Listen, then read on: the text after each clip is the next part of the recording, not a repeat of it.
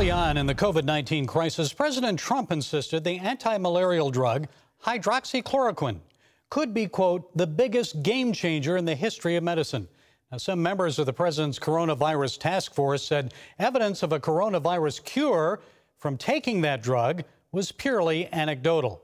But now the FDA has authorized emergency use at hospitals to treat adult and teen patients diagnosed with COVID 19.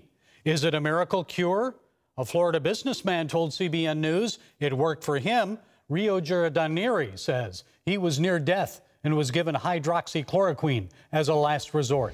I, I, don't have any scientific facts to back it up. I can only tell you I went to sleep in major pain with a fever for nine days that that wouldn't shake. And when I woke up at 4:45 in the morning, I was feeling great.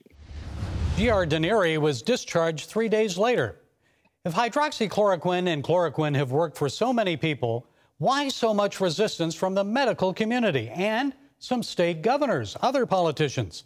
Well, joining us with more is Dr. Elizabeth Lee Vliet. Dr. Vliet is past director of the Association of American Physicians and Surgeons. She's founder of the Vive Life Center and Hormone Health Strategies of Tucson, Arizona, and Dallas, Texas.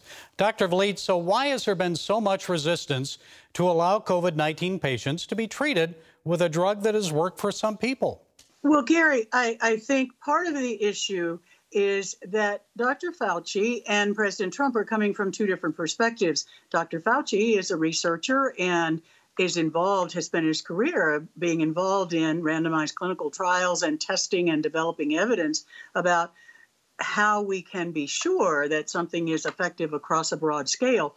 On the other hand, President Trump, as a businessman who's had to solve problems globally for the last 40 years, is is understanding that we what many of us on the ground treating patients boots on the ground rather than in the academic centers we understand that sometimes you have to go to war with the tools you have and the tools that we have that uh, working against this particular virus with hydroxychloroquine and the azithromycin combination, the well, yes, you can say that's anecdotal, but when you start having hundreds of patients' lives saved from coming in from 10 different countries, you have to look at that as an effective option in a situation where we don't have a definitive cure. It's a brand new virus. There hasn't been any time to develop a cure or a vaccine. So we're using drugs that we know we've worked with in medicine safely for 70 years.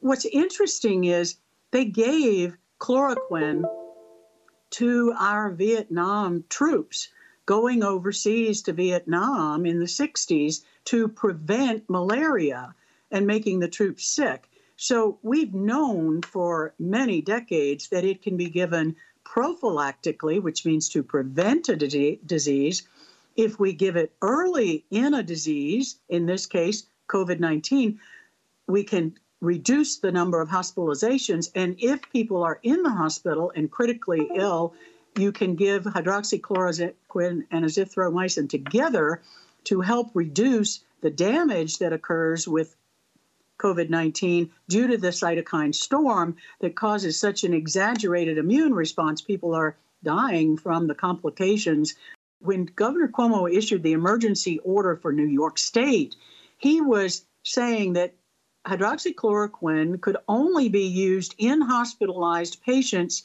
and those on a clinical trial. Well, not every hospital is going to have a clinical trial going, number one. Number two, if you wait until they're in the hospital, then all of the patients that Dr. Zelenko had just reported as successful treatments in New York would have been missed and we end up creating more burden on the hospital. This is why I said so strongly we need to keep the politicians out of the medical decision making and let that medical decision be made by doctors on the ground using their clinical experience, using drugs they know how to use, and using their clinical judgment based on the patient at the time. Dr. Elizabeth Lee Vliet, thank you for your insights.